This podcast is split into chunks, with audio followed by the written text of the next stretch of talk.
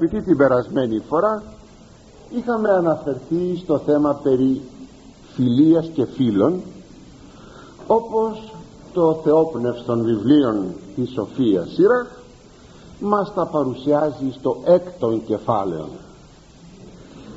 Ήδη ανεφέρθησαν μία κατηγορία ή μάλλον μερικές κατηγορίες ψευδοφίλων. Ήσαν εκείνοι οι οποίοι με το παραμικρό δύνανται να μεταβληθούν σε εχθρούς. Σήμερα με τη βοήθεια του Θεού ευρισκόμενοι στο δέκατο στίχο μας λέγει ο Ιερός Σύγγραφος ότι και έστι φίλος κοινωνός τραπεζών και ουμή παραμείνει εν ημέρα θλίψεώς σου υπάρχει λέγει φίλος που συμμετέχει στα τραπέζια σου αλλά δεν θα παραμείνει φίλος σε καιρό δοκιμασία σου. Αυτό βεβαίως είναι αληθέστατο γι' αυτό ακριβώς και υπάρχει η παροιμία ζει χύτρα ζει φίλος δηλαδή βράζει το τσουκάλι υπάρχει φίλος. Άμα πάψει να βράζει το τσουκάλι δεν υπάρχει φίλος. Και είναι πολύ απογοητευτικό να αισθάνεται κανείς ότι σε περιτριγυρίζουν φίλοι μόνο και μόνο γιατί έχεις χρήματα. Διότι αυτοί αποβλέπουν σε κάποια οικονομικά ωφέλη ή απλώς γιατί το πρόσωπό σου είναι χρήσιμο για μελλοντικούς επιδιωκομένους σκοπούς. Σου λέγει ας έχουμε φιλία με αυτό το πρόσωπο αυτός έχει γνωριμίες με κάποια άλλα πρόσωπα. Ας τον έχουμε φίλο. Χρήσιμος είναι. Δεν υπάρχει όμως πραγματική φιλία. Γι' αυτό ακριβώς λέγει ο Ιερός Σύγγραφος πρέπει κανείς να απομακρύνει τέτοιους ανθρώπους και να μην τους θεωρεί φίλους. Αλλά βέβαια το πρόβλημα είναι πως θα διακρίνει τέτοιους φίλους διότι πάντοτε δεν είναι εύκολο πρέπει να έχει κάποια ευστροφία να έχει λίγο πνεύμα Θεού για να διακρίνει ότι εκείνοι οι οποίοι τον περιτριγυρίζουν δεν είναι γνήσιοι φίλοι. Βέβαια τέτοιοι φίλοι οι οποίοι δεν θα εκδιωχθούν θα δούμε και λίγο πιο κάτω διότι τότε θα μεταβληθούν σε, εχθροί, σε, εχθρού, σε εχθρούς μας. Αλλά θα πρέπει όμως να είμαι θα προσεκτικοί θα πρέπει να μην δεχθούμε τη γνώμη τους ποτέ. Διότι οποιοδήποτε ζήτημα προκύψει σε μας θα μας απαντήσουν με γνώμονα το δικό τους το συμφέρον. Αν πούμε τι γνώμη έχεις για αυτό το θέμα; Τι να κάνω; Σίγουρα οι άνθρωποι αυτοί θα απαντήσουν σύμφωνα με εκείνα τα οποία εις αυτούς συμφέρουν. Συνήθως οι άνθρωποι αυτοί είναι κόλακες και έτσι αποπροσανατολίζουν τις ενέργειες του άλλου. Δεν τον τοποθετούν σωστά τον άλλον πάντα ξαναλέγω για να αποβλέπουν σε δικά τους ωφέλη και προχωρούμε στον ενδέκατον στίχον να δούμε μια τρίτη κατηγορία φίλων. Φίλων εντός εισαγωγικών. Και εν της αγαθής σου έστε ως σύ και επί τους οικέτα σου παρησιάσετε προσέξτε παρακαλώ αυτή την κατηγορία των φίλων. Τέτοιος φίλος λέγει στα αγαθά σου θα κινείται σαν Κύριος όπως εσύ. Και στους υπηρέτες σου θα συμπεριφέρεται με εξουσιαστικότητα σαν να ήταν αφεντικό τους. Ή αφεντικό του είναι δηλαδή ο τύπος φίλου εκείνος που γρήγορα εξοικειώνεται με το περιβάλλον του σπιτιού μας παίρνει θάρρος και κινείται μέσα στο σπίτι μας σαν να είναι στο σπίτι του. Νομίζω τέτοιους φίλους λίγο ή πολύ όλοι έχουμε γνωρίσει. Μπαίνει μέσα στο σπίτι μας πολλές φορές χωρίς να χτυπήσει το κουδούνι, την πόρτα. Τον εβλέπουμε μπροστά μας πολλές φορές εν ονόματι της φιλίας. Μπορεί να έρθει από την πίσω πόρτα του σπιτιού από την κουζίνα και να βρεθεί μπροστά μας οποιαδήποτε ώρα. Ακόμη μπορεί να μπει μέσα στην κουζίνα μας να ξεσκεπάσει την καθαρόλα μας να δει τι μαγειρεύομαι τι έχει μέσα η κατσαρόλα ανοίγει πολλές φορές και ντουλάπια και σιρτάρια με ανέδεια χωρίς να ερωτήσει κανέναν διατάζει ακόμα τους υπαλλήλους, αν έχει το σπίτι υπαλλήλους ή υπηρέτας αν βρεθεί στο μαγαζί σαν να νομίζει ότι είναι δική του υπάλληλοι και δικοί του υπηρέτες και τους χρησιμοποιεί ούτε λίγο ούτε πολύ για τις δικές του τις δουλειές. Αντιλαμβάνεστε ότι ένας τέτοιος φίλος είναι πάρα πολύ ενοχλητικός διότι ε, διότι δεν χρειάζεται διότι νομίζω το έχετε, το έχετε καταλάβει γιατί πιστεύω ότι όλοι έχουμε ζήσει λίγο πολύ σας είπα τέτοιους φίλους. Πως πρέπει να στέκεται κανείς με την ευκαιρία μάλιστα να πούμε εδώ αν εμείς υποτεθεί ότι είμαστε φίλοι σε κάποιους ανθρώπους που μπορούσαμε εμείς να είμαστε απρόσεκτοι όχι να είμαστε εμείς τα θύματα αλλά είμαστε εμείς οι θύτες. Εκείνοι που θα ενοχλήσουμε τον άλλον. Ας μάθουμε αγαπητοί μου από το Λόγο του Θεού ότι πρέπει να είμαστε προσεκτικοί. Λέει ο Άγιος Απόστολος Παύλος στην προς Φιλίμωνα επιστολή του με εκείνο το περιστατικό του δούλου του Φιλίμωνος ο οποίος ελέγεται ονίσιμος και είχε δραπετεύσει από το αφεντικό του τον Φιλίμωνα από την Μικρά Ασία και είχε βρεθεί στην Ρώμη και είχε ασωτεύσει. Ήτο σε μια πολύ δύσκολη καμπή της ζωής του ο ονίσιμος διότι κινδύνευε να συλληφθεί ως φυγάς και θα είχε πολλές κυρώσεις ε, ε, επιζήμιες φοβερές για τον εαυτό του εκεί θυμήθηκε τον Παύλο που τον είχαν φιλοξενήσει στο σπίτι τους στο σπίτι του αφεντικού.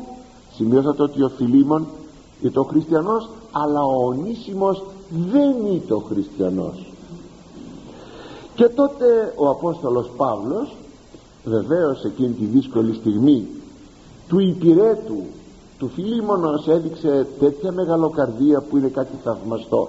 Το βλέπει κανείς στην επιστολή του προς Φιλίμωνα μπορούσε να τον κρατήσει να τον υπηρετεί διότι ο Παύλος είχε ανάγκη έναν άνθρωπο κοντά του εκεί που το δέσμιος στην Ρώμη. Ακούστε όμως τι γράφει στον Φιλίμωνα στον, με, στον οποίο στέλνει την επιστολή με, με ταχυδρόμο τον ίδιο τον ονίσιμο. Του λέει θα γυρίσεις πίσω. Σε παρακαλώ Παύλε να μην γυρίσω πίσω διότι το αφεντικό μου θα με τιμωρήσει δεν θα σε τιμωρήσει. Εγώ θα σου δώσω μία επιστολή θα του γράψω τα δέοντα και δεν θα σε τιμωρήσει. Θα γυρίσεις πίσω. Ακούστε τι γράφει. Σε ένα σημείο στον Φιλίμωνα. Ον εγώ ποιον ον τον οποίον ονίσιμον ευουλόμην προς εμαυτόν κατέχειν. Ήθελα να τον κρατήσω για λογαριασμό μου είμαι υπερσού διακονή μη εν της δεσμής του Ευαγγελίου ώστε να με υπηρετεί εμένα για λογαριασμό σου εις την υπόθεση του Ευαγγελίου. Όχι βεβαίως να, μου, να με ταΐζει και να με πλένει και να με δίνει όχι βεβαίως αυτό αλλά εις την υπόθεση του Ευαγγελίου.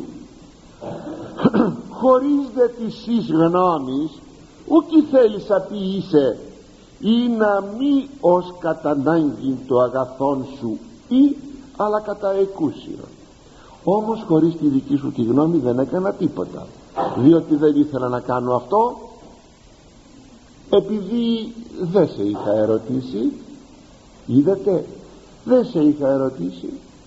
Και θα ήταν το αγαθό αυτό διότι κατά ανάγκη θα το δεχόσουν άμα το έκανα αλλά δεν θα ήταν κατόπιν αγαθής θελήσεως προαιρέσεως. Όχι δεν το έκανα. Στέλνω το δούλο σου πίσω. Είδατε παρακαλώ πως σκέπτεται ο χριστιανός. Δεν μπαίνει στις υποθέσεις του αλουνού. Δεν καταχράται την καλοσύνη του αλουνού. Δεν χρησιμοποιεί τους ανθρώπους του αλουνού του φίλου. Και δεν μπαίνει μέσα στο σπίτι του να σκαλίζει και να ρωτάει και να κινείται ε, αδιάκριτα. Βέβαια να συνεχίσω χαρακτηριστικά τέτοιου φίλου είναι αυτοί οι οποίοι πολύ συχνά κάνουν επισκέψεις χωρίς βεβαίως να, ε, να, να, να προσκαλούνται προς τούτο. Ακόμα ζητούν αυτοί οι φίλοι να μετέχουν σε εκδηλώσεις ποικίλες και ψυχαγωγικές της οικογενείας. Πού θα πάτε; Το απόγευμα πού θα πάτε ε θα πάμε εκεί με το αυτοκίνητο. Θα έρθουμε κι εμείς.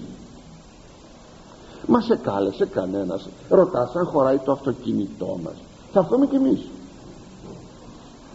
Με ανέδεια φορτώνονται μόνο και μόνο γιατί είμαστε φίλοι. Αν υποτεθεί ότι δεν ρωτάτε έναν τέτοιον άνθρωπο μάλιστα σε κανένα συνοικέσιο σε καμιά υπόθεση τέτοια γιατί δεν με ρώτησες; Γιατί να σε ρωτήσω; Γιατί να σε ερωτήσω; Και μπορεί να θυμώσει. Θέλει να μαθαίνει όλα τι υπάρχουν μέσα στο σπίτι μας. Ακόμα και τα οικονομικά μας και τα μυστικά του σπιτιού μας και ό,τι αφορά την οικογένειά μας. Τέτοιοι φίλοι αντιλαμβάνεστε αγαπητοί μου είναι απέσιοι δεν είναι φίλοι. Σε μια τέτοια κατάσταση αντιπαραθέτει ο Άγιος Ισάκ ο Σύρος τα εξής θαυμάσια. Αύτιες την η τάξη ισόφρον και θεόπροσφυλής αυτή λέγει είναι η τάξη η μυαλωμένη και που την αγαπάει ο Θεός. Τι το μη περιβλέπει της οφθαλμής ο δεκακίσε πήγε στο φίλο σου μη γυρίζεις να κοιτάζεις από εδώ και από εκεί. Υπάρχουν γυναίκες κυρίως που μέχρι που να πάει στην κουζίνα η κοδέσποινα να φέρει το γλυκό έχουν ξεψαχνίσει όλα μες στο δωμάτιο. Έχουν φροντίσει να ανοίξουν σιρτάρια έχουν να κοιτάξουν κάτω από το κρεβάτι. Περίεργο πράγμα. Στο άψε σβήσε να ειδούν πολλά τέτοια πράγματα. Το μη περιβλέπει της οφθαλμής ο δεκακής δεν γίνεις από εδώ και από εκεί να κοιτάζεις. Κοιτάζεις απλά πολύ απλά μη αργολογή πήγες σε επίσκεψη. Μην είσαι αργολόγος. Μεταλαμβάνει από πάντων προς ο λίγον και μη τα μεν εκφαυλίζει τα δε εκλέγεστε. Και εκ τούτων θέλει εμπλήσε την γαστέρα. Θα φάγεις το κανονικό. Μη σε πουν λέμαργον μην λες αυτό δεν μ' αρέσει τα μεν λέει εκφαυλίζει δεν μ' αρέσει αυτό. Δεν είναι ωραίο αυτό. Ωραίο είναι αυτό είναι εκείνες οι παροιμίες και τα ανέκδοτα που έχουν βγει. Ε, κουμπάρε έχουμε κελιές άσε το χαβιάρι. Καλό είναι και το χαβιάρι και λέει ο ε, τα έχουν στα ανέκδοτα που ξέρετε. Και επιμένεις σε εκείνο. Και θέλει με αυτό να χορτάσει. Και θέλει αυτός μόνο να φάει στο τραπέζι από εκείνο που είναι ε, ορεκτικό και το επιθυμεί αυτός. Μη εκόψεις των λόγων του λαλούντος και ως απέδευτος αντιφέγξει μη διακόψεις τον άλλον που ομιλεί και σαν αμόρφωτος αντιμιλάς. Ξέρετε σήμερα οι άνθρωποι στα σαλόνια τους και στις επισκέψεις τους όλοι μαζί μιλούν και κανείς δεν ακούει. Γιατί ο καθένας θέλει να ακούγεται η δική του η φωνή και γίνεται χάβρα σε έναν ε, κύκλο επισκέψεως. Αγαπητοί μου να έχουμε μία τάξη. Θα μιλάει ένας θα, αυτός βέβαια θα το πάρει μονότερμα. Αναμφισβητήτως θα τελειώσει σύντομα θα μιλήσει άλλος. Θα μιλήσει τρίτος. Πάλι ο πρώτος ενδεχομένως κάποιος πέμπτος. Όμορφα. Πολιτισμένα. Δεν μιλάνε όλοι μαζί. Να μάθουμε και να μιλούμε να μάθουμε και να ακούμε όπου δαν ευρεθείς μικρότερον σε αυτόν λογίζου και υπηρέτην των αδελφών σου. Όπου και αν βρεθείς να θεωρείς τον εαυτό σου όχι σπουδαίον αλλά ότι είμαι ο μικρότερος από όλους. Και μάθε να υπηρετείς. Πολλές φορές ιδίω συγγενικά πρόσωπα να το πω αυτό το σημείο ε, πηγαίνουν σε, μια, σε ένα σπίτι και δεν εννοούν να σηκώσουν ούτε, ούτε το πιάτο τους από το τραπέζι να μάθουμε να υπηρετούμε αν το σπίτι είναι προπαντός συγγενικό και φιλικό να είναι. Αν έχει πολύ κόσμο να πούμε στην οικοκυρά θα της πάρουμε την άδεια γιατί μπορεί να μην θέλει. Θέλετε να σας βοηθήσουμε. Πόσο ωραίο είναι αυτό. Έκλεινον από της παρησίας ως από θανάτου. Πρόσεχε μην έχεις υπερβολικό θάρρος και να φυλάγεσαι σαν από θάνατο πτύελον έμπροσθεν τινός μη ρίψεις μη φτύσεις μπροστά σε κάποιον. Εάν δεν σι δείξ επέλθει καθημένο στρέψωσουν το πρόσωπο εις του πίσω και ούτω δείξον. Γύρισε από την άλλη μεριά δείξε με κάποια συστολή. Με τα σοφροσύνης φάγε και πίε ως πρέπει, τέκνη, ως πρέπει τέκνης Θεού να φας και να πιείς με σοφροσύνη με εγκράτη με ευγένεια όπως πρέπει στα παιδιά του Θεού. Και να φανταστείτε αγαπητοί μου ότι αυτά τα γράφει ο Άγιος Ισάκος Ήρος που είναι ασκητής. Μπορεί αλήθεια κανείς στην έρημο να αναπτύξει καλούς τρόπους. Ο αληθινός χριστιανός αναπτύσσει πάντοτε καλούς τρόπους μη εκτείνεις την χείραν του λαβήν τι απέμπροσθεν των εταίρων σου ανεδώς μην απλώσεις το χέρι σου και πάρεις κάτι ιδίως στο τραπέζι. Με ανέβεια εφτάκτος κάθισον να καθίσεις όμορφα. Αποτείνομαι κυρίως στις γυναίκες. Μόλις πάνε σε ένα σπίτι αμέσως το ένα πόδι απάνω στο άλλο. Τι άσχημο πράγμα είναι θα μου πείτε παππούλη από πού είσαι εσύ και πότε γεννήθηκες; Τον προπερασμένο αιώνα; Όχι σε τούτο τον αιώνα γεννήθηκα και λίγοντος του 20ου αιώνα υπάρχουν και ομιλώ αυτά τα πράγματα αγαπητοί μου είναι πάντοτε επίκαιρα. Η σεμνότης δεν παλιώνει ποτέ. Δεν είναι κάτι που ανήκει στο παρελθόν και δεν ανήκει στο παρόν ή στο μέλλον. Η σεμνότης είναι σεμνότης και χαρακτηρίζει τον άνθρωπο εν παντή τόπο και χρόνο. Δεν θα είμαι θα ασεμνή στο κάθισμά μας σε κάθε τι. Γι' αυτό λέγει ο Άγιος Ισάκ εφτάκτος κάθισον και συνεσταλμένος μη γυμνών τι των μελών σου. Μη γυμνώνεις τα μέλη σου μην είσαι ξετσίποτος και ξεγυμνωμένος και κάθεσαι αδιάντροπα.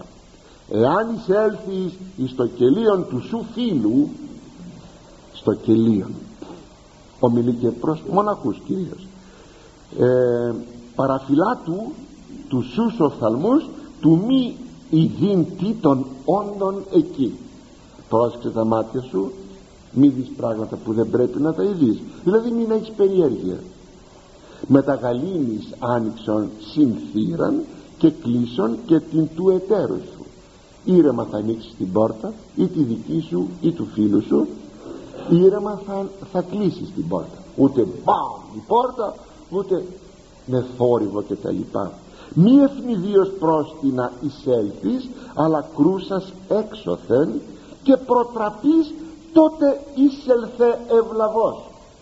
Μην πεις λέει ξαφνικά και σε δύο άλλος και κοπεί η χολή του αλλά αφού θα χτυπήσεις την πόρτα και τότε αφού θα προτραπείς ορίστε περάστε παρακαλώ θα σου πει ο άλλος περάστε γιατί μπορεί να χτυπήσεις και να ανοίξεις να σας πω κάτι. Όταν έχουμε επισκέπτες εδώ στο μοναστήρι με τη σειρά μας ανοίγουν τις, τα πόμαλα των πορτών των κελιών μας. Κα, κα, στο παρακάτω, στο παρακάτω λέει κανείς καλά ε, αναγκαζόμαστε να έχουμε κλειδωμένα όταν δηλαδή εσύ ανοίγεις μια πόρτα χωρίς να χτυπήσουν. Δεν θέλουν τίποτα έτσι απλώς από περιέργεια ανοίγουν πόρτες να δουν τι έχει μέσα. Τι μπορεί να έχει μέσα; Μια πόρτα. Τι μπορεί να έχει; Έναν ένικον.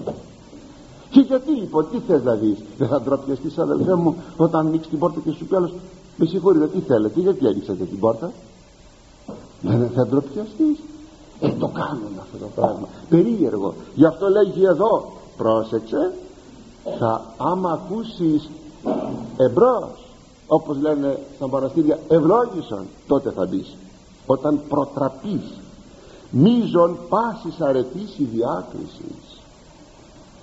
Μεγαλύτερη από όλες τις αρετές είναι η διάκρισης. Να μπορείς να διακρίνεις να είσαι ευγενικός άνθρωπος.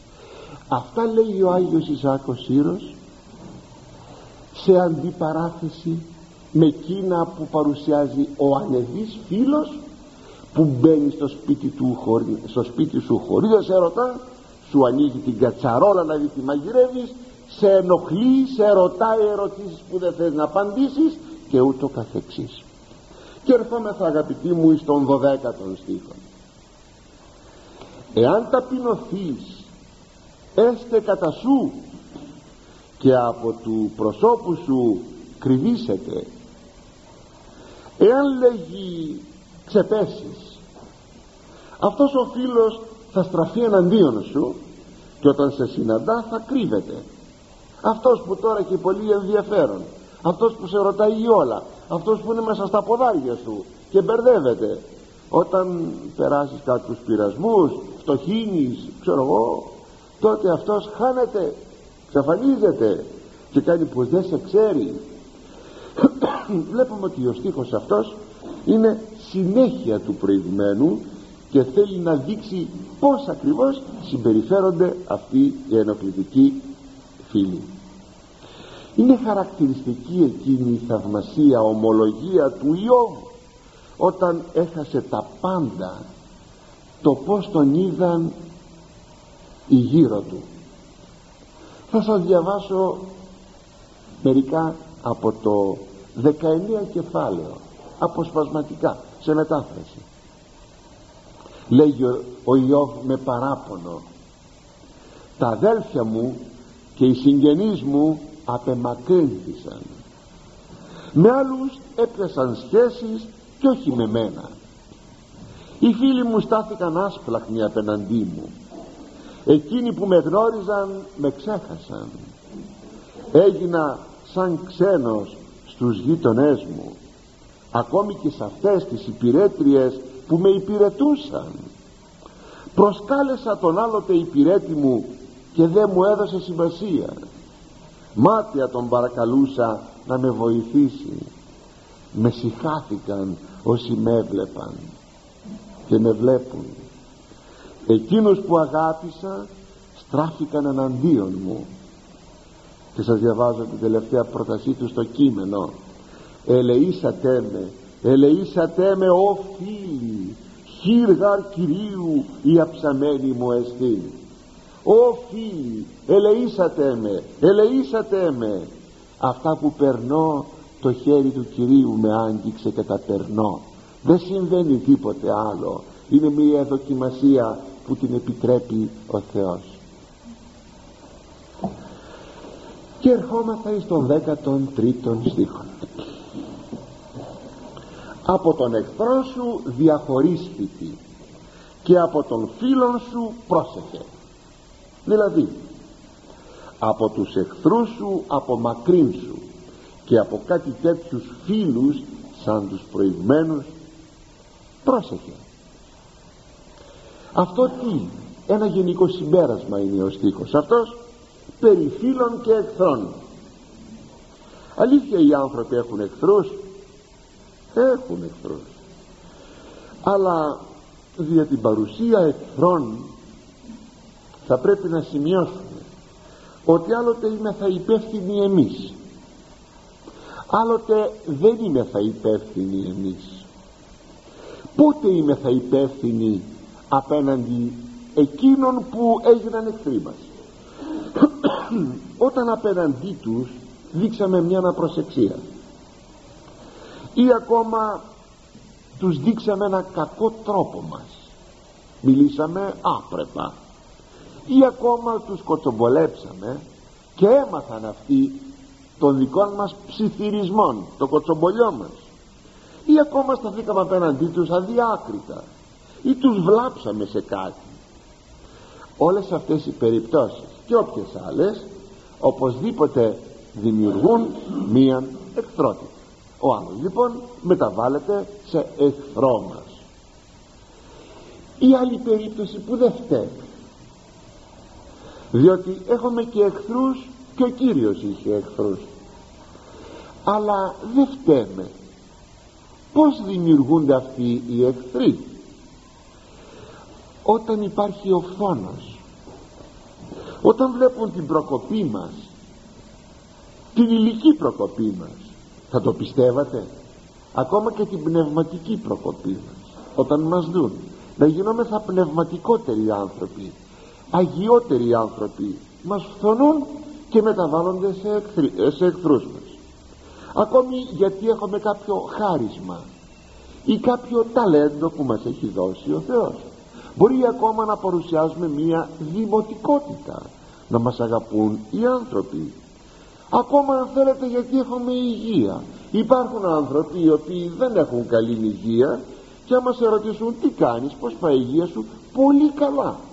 Αμέσως μέσα τους αισθάνονται πολύ άσχημα. Γιατί εσύ να είσαι πολύ καλά και εγώ να είμαι άρρωστος; Και φθονούν εκεί. Ακόμα μπορεί να υποβλέπουν την κοινωνική μας θέση ή αν θέλετε ακόμα και την εύνοια του Θεού μπορεί να έχουμε την εύνοια του Θεού και αυτό να πειράζει κάποιους ανθρώπους και αυτοί οι άνθρωποι να κατσουφιάζουν απέναντί μας να είναι εχθροί μας με κάθε τρόπο να θέλουν να μας υποτιμήσουν και να μας βλάψουν και να μας ζημιώσουν και να μας προβάλλουν στα μάτια των άλλων ανθρώπων ότι δεν είμαστε εκείνο που νομίζουν οι άλλοι. Σας θυμίζω αγαπητοί μου τι να σας θυμίσω. Τον Ιωσήφ ήταν ένα αξιαγάπητο παιδί. Όταν βρέθηκε στην Αίγυπτο του είχε πει ο Πετεφρής από τον καιρό που ήρθε στο σπίτι μου ο Θεός σου μου ευλόγησε όλα τα αγαθά μου. Όλα πηγαίνουν θαυμάσια. Ο βασιλιάς ο Φαραώ αργότερα.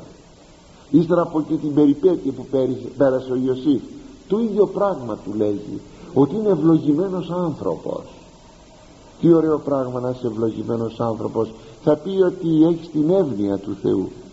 Ε αυτή η εύνοια του Θεού έγινε η αιτία να τον πωλήσουν τα αδέλφια του.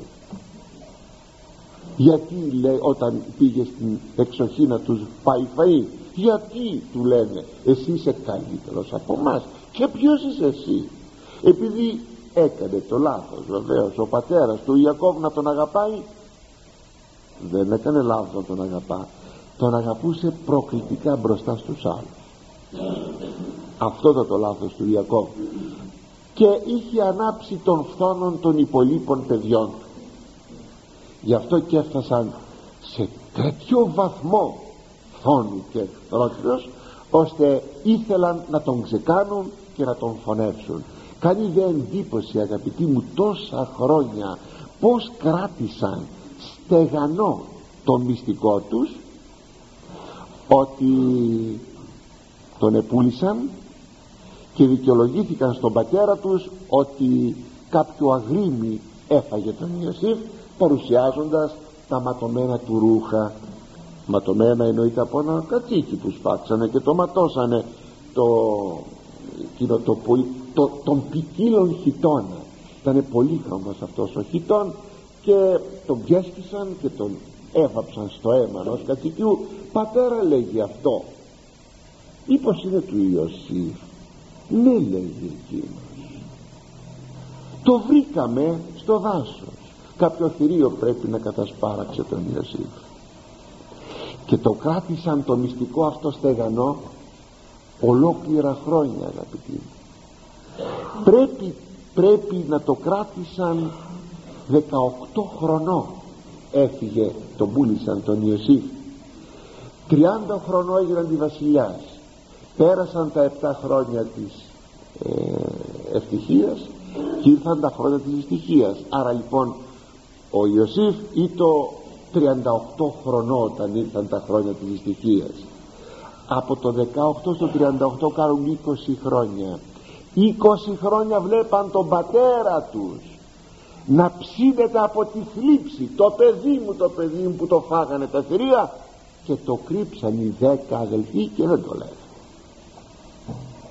Είναι φοβερό πράγμα. Είναι φοβερό πράγμα η κακία και ο φθόνος όταν εκθρέβησε τον άλλον γιατί έχει την εύνοια του Θεού αλλά πως να το κάνουμε όταν έχεις την εύνοια του Θεού την έχεις την εύνοια του Θεού και αυτό είναι το πολύ σπουδαίο.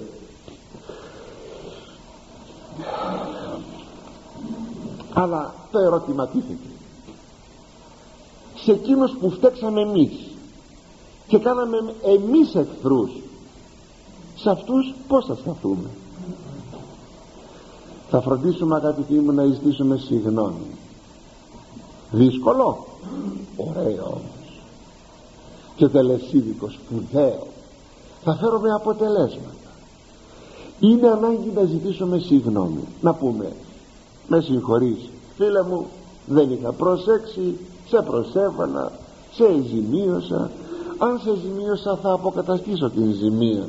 Εάν βεβαίως αυτή η ζημία αποκαθίσταται θα είμαι θα απέναντί του μετά προσεκτικότεροι αλλά προσέξτε όμως δεν θα παρασυνδεθούμε με φιλία. Αυτό το σημείο θέλω να προσέξετε. Συγγνώμη θα ζητήσουμε. Θα αποζημιώσουμε την ζημία. Εδώ μπορούμε να εγγύσουμε την ερμηνεία εκείνου του χωρίου του Αποστόλου Παύλου που λέγει το εξής. οι γονείς μη παροργίζετε τα τέκνα ημών οι γονείς λέγει μη παροργίζετε τα τέκνα σας.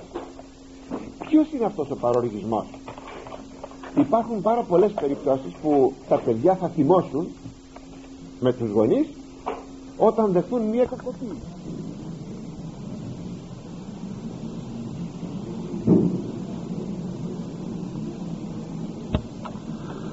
λοιπόν πως θα σταθούμε μπροστά σε εκείνους που δεν τους παίξαμε σας είπα ότι πρέπει να περικρύπτουμε μια προκοπή μας και μια μας επιτυχία. Δηλαδή δεν θα τρέξουμε να το διαλαλήσουμε αυτό το κάτι που επιτύχαμε.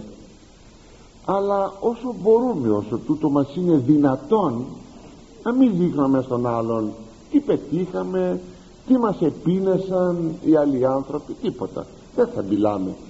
Δια να μην ανάπτωμε το, το πάθος του, του φόνου μέσα στην καρδιά του άλλου. Αυτό είναι μια στοιχειώδης πρόνοια που μπορούμε να έχουμε για τον άλλον άνθρωπον.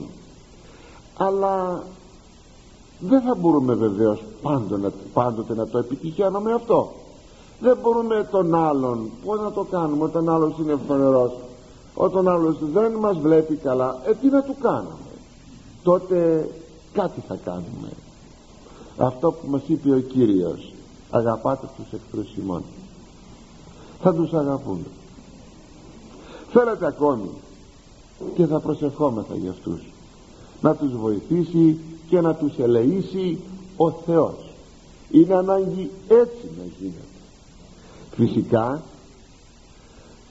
και στην πρώτη περίπτωση που φταίμε αν υποτεθεί ότι ο άλλος δεν μας συνεχώρησε. Υπάρχουν και αυτές οι περιπτώσεις υπάρχουν σκληρές καρδιές που δεν συγχωρούν. Ή στη δεύτερη περίπτωση που δεν φταίξαμε αλλά πάρα τα αυτά επιμένει ο άλλος να μην θέλει να μας μιλάει. Λέμε πολλές φορές γιατί αυτός ο άνθρωπος δεν μου μιλά; Τι του έκανα. Συμβαίνει τίποτε. Ή ακόμη να γνωρίζομαι ότι αυτός φταίει.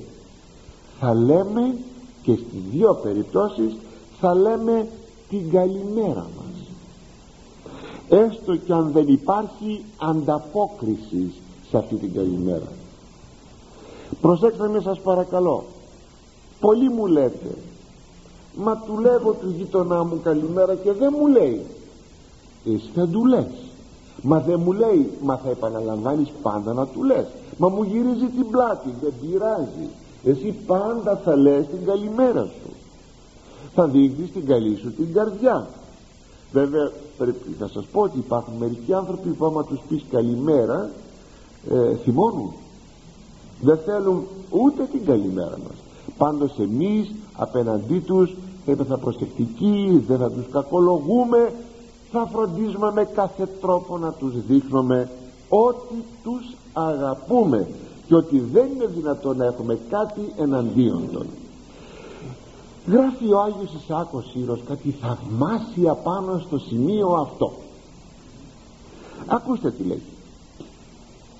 Ανάγκασον σε αυτόν όταν υπαντήσεις το πλησίον σου ή να τιμήσεις αυτόν υπέρ των μέτρων αυτού όταν λέγει συναντήσεις τον, τον άλλον άνθρωπο να αναγκάσεις τον εαυτόν σου να τον τιμήσεις παραπάνω από εκείνο που αξίζει.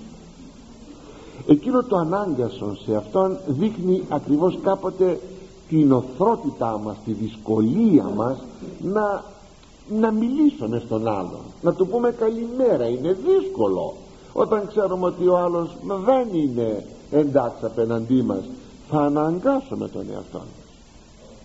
Είναι χαρακτηριστική αυτή η φράση ανάγκασον σε αυτόν και τώρα τι θα κάνεις; Τίμησέ τον λέγει υπέρ των μέτρων και επένωσον αυτόν και υπέρ και εισάπερ ουκ έχει. Χωρίς βεβαίως να δώσεις την εικόνα ότι είσαι κόλακας όχι ή ότι είσαι φλίαρος όχι γιατί υπάρχουν μερικοί άνθρωποι που τους συχαίνεσαι όταν σε επενούν υπερβολικά. Όχι αλλά θα του δείξεις μια έτσι καλοσύνη και θα τον επενέσεις σε μια του ενέργεια. Θα του πεις ωραίο ήταν αυτό που έκανες. Ή θαυμάσιο εντάξει. Δηλαδή επένεσέ τον. Όταν δεν χωριστεί από σου λάλησον περί αυτού παν αγαθών και ήτι τίμιον όταν φύγει και είσαι με κάποιον άλλον μαζί εσύ στον πλαϊνό σου για αυτόν που συνείδησες πες ό,τι καλύτερο μπορείς να πεις αγαπητοί μου να είστε σίγουροι. Αυτά μεταφέρονται. Είτε το καλό πούμε είτε το κακό πούμε αυτά μεταφέρονται. Γι' αυτό πολλές φορές οι τρίτοι άνθρωποι αυτοί που είναι δίπλα μας και λέμε για έναν άλλον που λείπει θα πάνε να του τα πούν. Εάν τώρα θα του πούν ότι εμείς είπαμε καλά λόγια για αυτούς α εγώ προσωπικά. Έρχονται άνθρωποι και μου λένε ο τάδε σε επενεί ή ο τάδε σε κατηγορεί μαθαίνονται. Πως θα το κάνουμε; Μαθαίνονται. Γι' αυτό εμείς λέει ο Άγιος Σάκος Ήρος θα λέμε πάντοτε καλά λόγια. Δεν θα κατηγορήσουμε ποτέ. Εν γαρτούτης και της τιούτης έλκης αυτόν εις το αγαθόν και αναγκάζεις αυτόν εσχήνεσθε εκ της προσιγορίας εις προσιγόρευσας αυτόν. Όταν έτσι συμπεριφέρεσαι θα τον φιλοτιμήσεις τον άλλον. Θα τον αναγκάσεις έστω και αν σκέπτεται κακός εναντίον σου. Μπα θα πει εγώ δεν αισθάνομαι καλά για αυτόν. Αυτός με πενεί αυτό λέει καλά λόγια για μένα θα του δημιουργήσεις μέσα του μία αμφιλοτιμία και σπείρεις εις αυτόν σπέρματα αρετής. Αμέσως σπέρνεις εσύ με τον τρόπο σου σπέρματα αρετής. Ούτως ο τρόπος έστωση αή το ευπροσίγωρον και τιμητικόν είναι προς πάντας. Αυτός σου ο τρόπος λέγει να υπάρχει πάντοτε σε σένα. Πάντοτε. Να είσαι ευπροσίγωρος. Να λες καλά λόγια. Να τιμάς τον άλλον. Οποιοδήποτε και αν είναι αυτός και μη παροξύνεις τεινά ή ζηλώσεις μήτε διαπίστην. Μήτε δια τα έργα αυτού τα κακά. Είδατε μη θυμώσεις κάποιον ούτε να, τον, να του δημιουργήσεις μέσα του μια ζηλοτυπία ούτε ακόμη και σε θέματα πίστεως. Ούτε για τα έργα του τα πονηρά. Είναι μερικοί που λένε θα τον μπλήξω θα τον χτυπήσω όχι μπορούμε να του πούμε απλά ότι δεν ορθοδοξεί ότι αυτή η άποψή του δεν είναι σωστή βεβαίως. Δεν θα τον αφήσουμε στην πλάνη. Αλλά δεν θα μαχόμεθα μαζί του. Θα του πούμε άκουσε αδελφέ μου άκουσε αγαπητέ μου κύριε αγαπητή μου κυρία εγώ σου καταθέτω ότι αυτή είναι η πραγματικότητα εύχομαι να το καταλάβεις ότι αυτό είναι το ορθόδοξο τίποτα άλλο. Και δεν θα ανοίξουμε πόλεμο αλλά φωνάζουμε πολλές φορές και τσακωνόμαστε και μάλιστα το θεωρούμε σπουδαίο αυτό και καθόμεθα και λέμε ότι μαζί του τσακώθηκα γιατί ε, εστρέφεται εναντίον της Ορθοδοξίας. Πέστε μου σας παρακαλώ βρέστε μου μία συμπεριφορά του Κυρίου ή των Αποστόλων να σταθούν στους εχθρούς της πίστεως να σταθούν με έναν τρόπο βίαιων βρείτε μου κανένα παράδειγμα. Δεν υπάρχει γι' αυτό θα πρέπει πάρα πολύ να προσέχουμε. Πολύ δε παραπάνω δεν θα γίνουμε τιμητέ και ελεγκτέ των έργων του. Να του πούμε ή μπροστά του ή πίσω του είναι παλιάνθρωπος. Ζει η ζωή μαμαρτωλή, ανήθικη, βρώμικη, κλέφτης, απατεώνας τίποτα δεν θα πούμε. Λέει μάλιστα στη συνέχεια Άγιος Ισάκ δεν, σας το, ε, δεν το έγραψα να σας το αναφέρω λέγει και ποιος σου είπε ότι έγινες κριτής εσύ των άλλων ανθρώπων; Ποιος σου έχει; Είναι εκείνο που λέγει ο Απόστολος Παύλος πως κρίνεις αλότριον ηκέτην ή στέκει ή πίπτη πως κρίνεις εσύ ξένων δούλων; Ανοίξει το Θεό άλλος άνθρωπος. Εάν στέκεται ή εάν πέφτει βεβαίως θα διορθώσουμε θα συμβουλεύσουμε δεν θα κρίνουμε και δεν θα κατακρίνουμε αυτό είναι πολύ σπουδαίο. Γενικά βέβαια θα λέγαμε κλείνοντας το χωρίο αυτό ότι προς όλους τους εχθρούς μας προς όλους εκείνους που θεωρούν, θεωρούνται εχθροί μας φυσικά τίποτα δικό μας δεν θα τους εμπιστευτούμε. Θα είμαι θα οι άνθρωποι ευπροσίγοροι θα τιμούμε θα πούμε την καλή μέρα μας θα είπε θα ευγενείς αλλά βεβαίως δεν θα εμπιστευτούμε τίποτα δικό μας αυτό βεβαίως είναι πάρα πολύ λογικό και φυσικό. Είναι όμως και οι φίλοι μας εκείνοι που τα ελαττήριά τους δεν είναι γνήσια. Είναι αυτοί οι φίλοι που τους αναφέραμε προηγουμένως. Σε αυτούς πέστε μου πως θα σταθούμε. Στους εχθρούς έτσι. Τι είπε το χωρίον; Το ενθυμίστε; Είπε το εξής ότι από τον εχθρόν σου διαχωρίστηκε. Πρόσεξε. Δεν μπορείς να κάνεις φίλο τον εχθρό σου. Και από τον φίλο σου πρόσεχε. Και από τους φίλους σου να προσέχεις. Τι θα πει προσέχω από τους φίλους μου; Φίλους εντός αγωγικών αυτοί οι οποίοι μπαίνουν και βγαίνουν στο σπίτι μου αυτοί οι οποίοι είναι καιροσκόποι ή ό,τι άλλο. Πρώτον λέγει εδώ ότι δεν πρέπει να έχουμε παρησία. Δηλαδή δεν πρέπει να έχουμε προϋποθέσεις ανοιγμάτων. Όλοι αυτοί οι φίλοι ναι αυτοί πως θα τους κάνουμε να τους διώξουμε να τους πούμε φύγετε. Δεν είναι εύκολο πράγμα. Θα μεταβληθούν αυτομάτως σε εχθρούς μας. Αλλά τότε τι; Απλώς δεν θα έχουμε ανοίγματα μαζί τους ξέρετε ότι η παρησία γέλια, λόγια αυτή είναι η παρησία το θάρρος που υπερβαίνει τα όρια.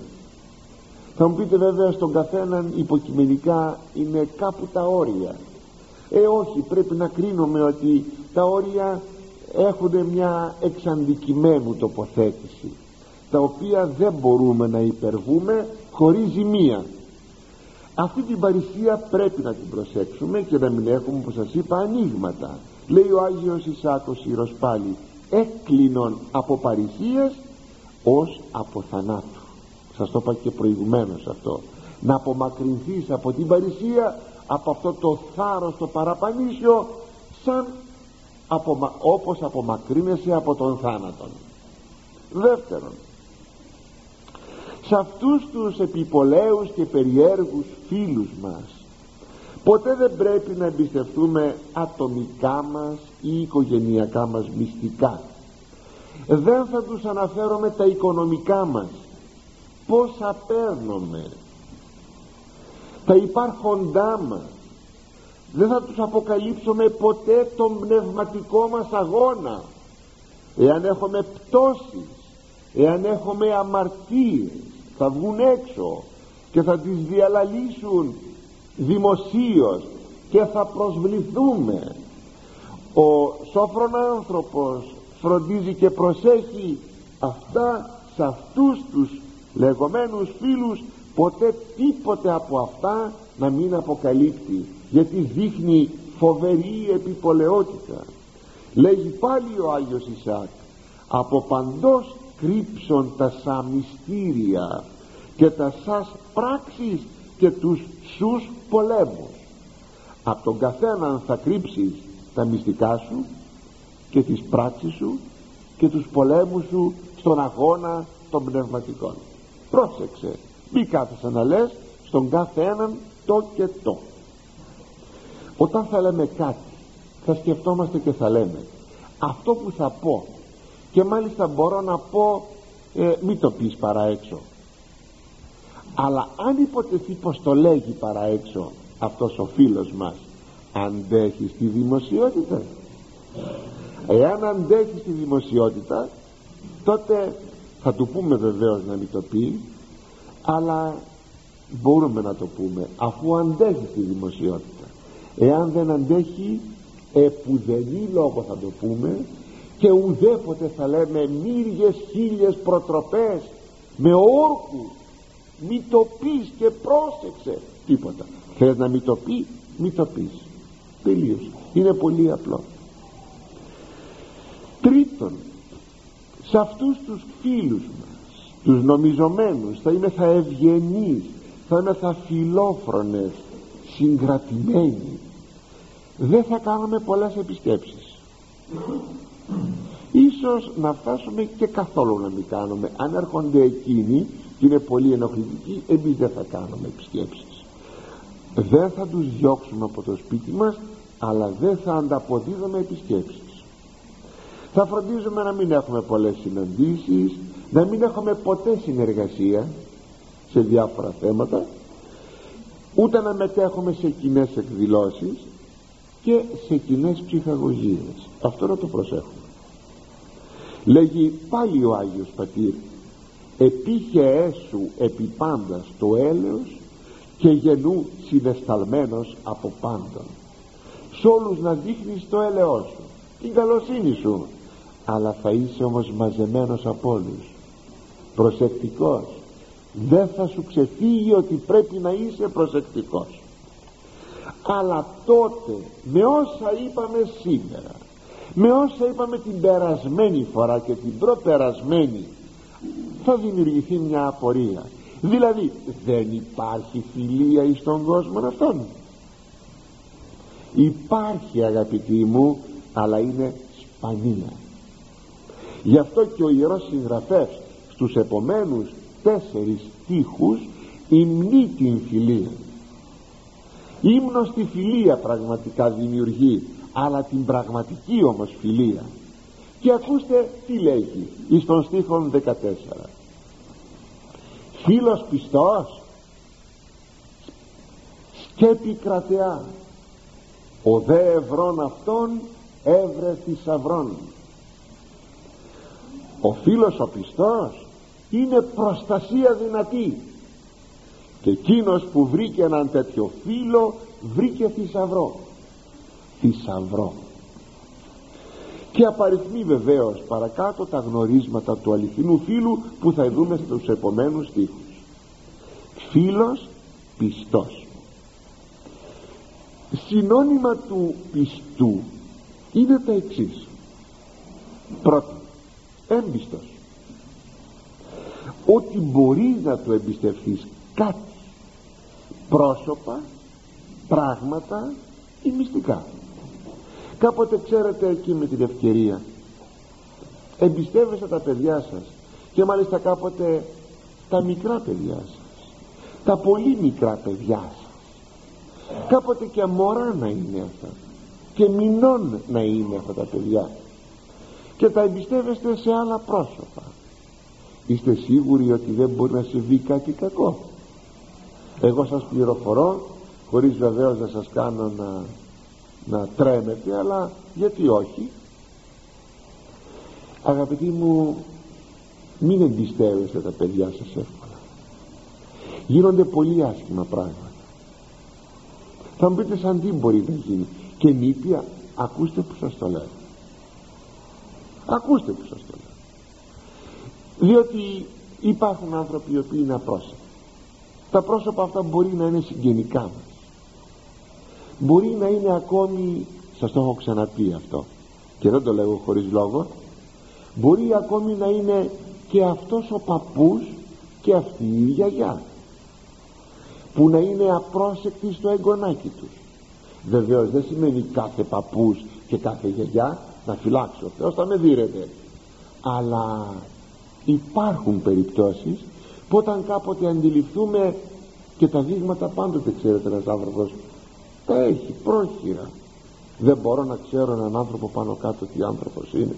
Αν είναι μουρντάρης άνθρωπος εάν ξέρω ότι είναι μουρντάρης σας είναι και συγγενής μας είναι ο πατέρας μου η μάνα μου θα εμπιστευτώ το παιδί μου. Αγαπητοί μου τι να σας το πω έχω ακούσει πολλές ιστορίες.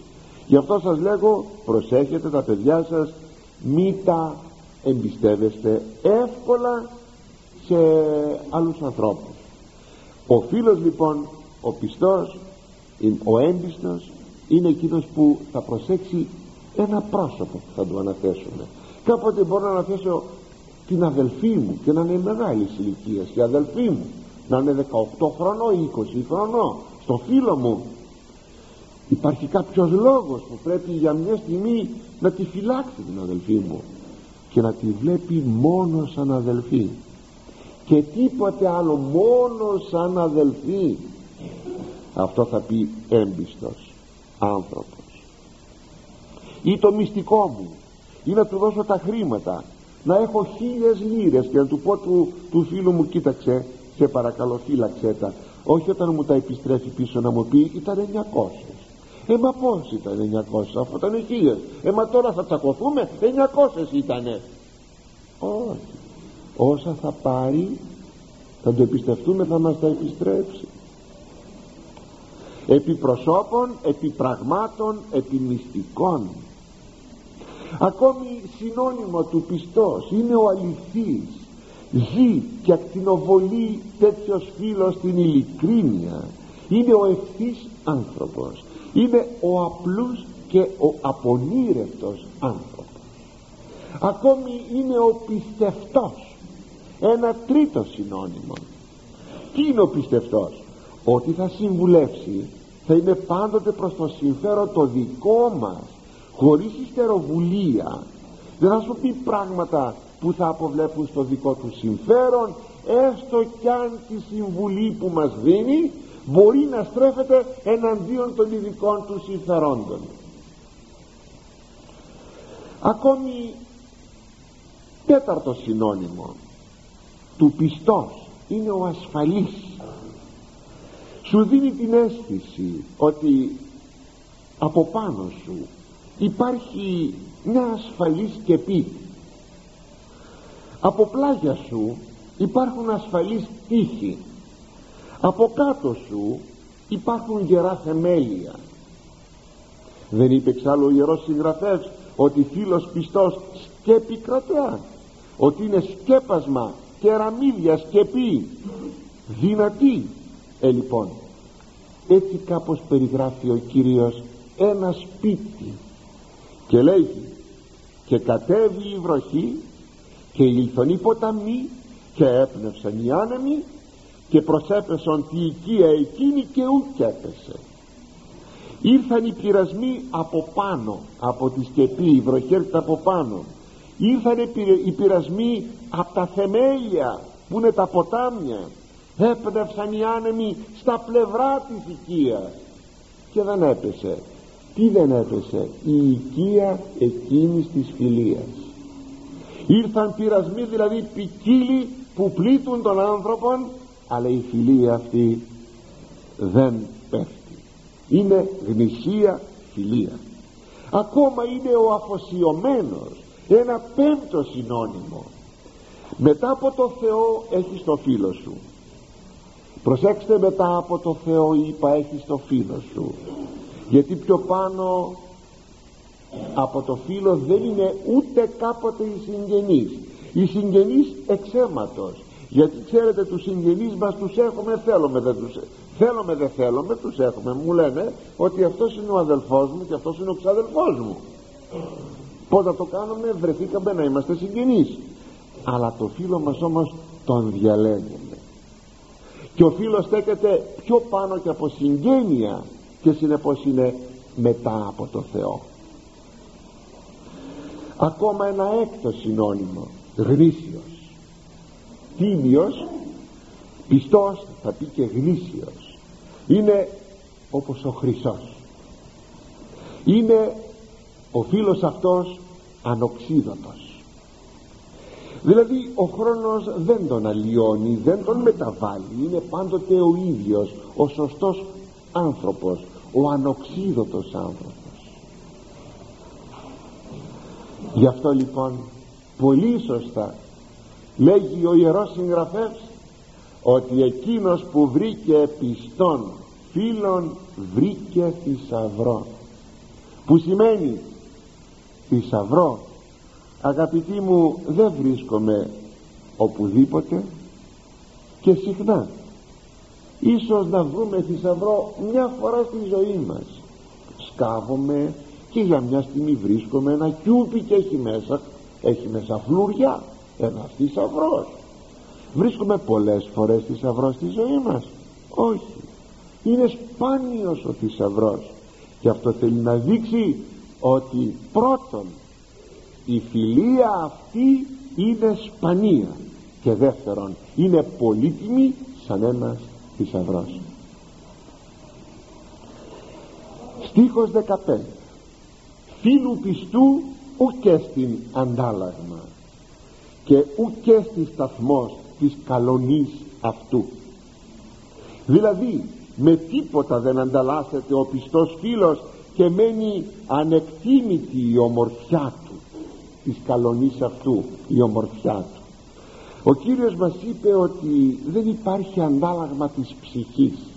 Τι δώσει άνθρωπος αντάλλαγμα της ψυχής αυτού; Είπε αλλά και του πιστού φίλου αντάλλαγμα δεν υπάρχει τι αντάλλαγμα επί παραδείγματι θα μπορούσε να δώσει ο Άγιος Γρηγόριος ο θεολόγος για το φίλο του των Μέγαν Βασίλειων στον επιτάφιό του που εκφωνεί ο Άγιος Γρηγόριος στο Μέγα Βασίλειο λέγει πολλά στα χειολογώ μερικά σημεία. Καθώς με το πέρασμα του καιρού λέγει ομολογήσαμε τον πόθο μας ο ένας για τον άλλον και ότι αυτό που μας ενδιέφερε ήτο η φιλοσοφία δηλαδή η ευσέβεια δηλαδή ο χριστιανισμός. Τότε πλέον γινήκαμε τα πάντα ο ένας για τον άλλον. Ομόστεγοι ομοτράπεζοι ένας ή δύο.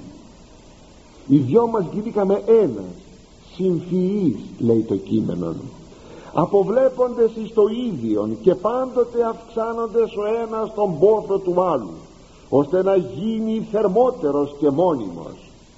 Με τέτοιο δεσμό μεταξύ μας και με τέτοιους χρυσούς στήλους αφού στηρίξαμε το καλοκτισμένο σπίτι της φιλίας μας όπως λέγει ο Πίνδαρος προχωρούσαμε έτσι προς τα μπρος έχοντες ως βοηθούς των Θεών και την αγάπη μας πως να αναφέρω συγγνώμη πως να υποφέρω την ανάμνηση όλων αυτών των πραγμάτων χωρίς δάκρυα; Φθόνος δεν υπήρχε μεταξύ μας. Μελετούσαμε ο ένας τον ζήλο του άλλου. Αγωνιζόμαστε και οι δυο όχι ποιος να έχει το πρωτίον αλλά πως να το παραχωρήσει στον άλλον. Την ευδοκίμηση ο ένας του αλουνού τη θεωρούσαμε δική μας εφαίνεται να έχουμε οι δυο μας μια ψυχή που κατοικούσε σε δύο σώματα. Σας λέγω το κείμενο. Μία με έναν φωτέρι σε δόκι ψυχή δύο σώματα φέρουσα. Εζούσαμε ο ένας μέσα εις το είναι του άλλου και δίπλα εις τον άλλον. Κοινή μας επιδίωξης η αρετή και η συμμόρφωση της ζωής μας στις μελλοντικές ελπίδες. Στον ουρανό δηλαδή και αν δεν, είναι, αν δεν είναι υπερβολικών ο ένας ήταν κανόν και μέτρον για τον άλλο. Δυο δρόμοι μας ήσαν γνωστοί στην Αθήνα. Ο πρώτος οδηγούσε στους ιερούς οίκους μας και τους εκεί διδασκάλους δηλαδή στους ναούς και τους ιερείς. Και ο άλλος στους εξωτερικούς διδασκάλους μας δηλαδή στη σχολή που φοιτούσαν τη ρητορική, τη φιλοσοφική μέσα σε αυτό το χώρο αγαπητοί μου της αληθινής φιλίας καταστέλλονται όλα τα πάθη. Και τούτο γιατί σαν να υπάρχει συνήκηση των δυο ψυχών μέσα μόνο σε ένα σώμα. Υπάρχει στο χώρο της φιλίας μια αγα... ασίγαστη απαθής χωρίς πάθη αγάπη. Μια έκπληξη ένας θαυμασμός μια συμβίωση είτε του παρόντος είτε, είτε παρόντος του φίλου είτε απόντος του φίλου. Ζεις αυτήν την έκπληξη.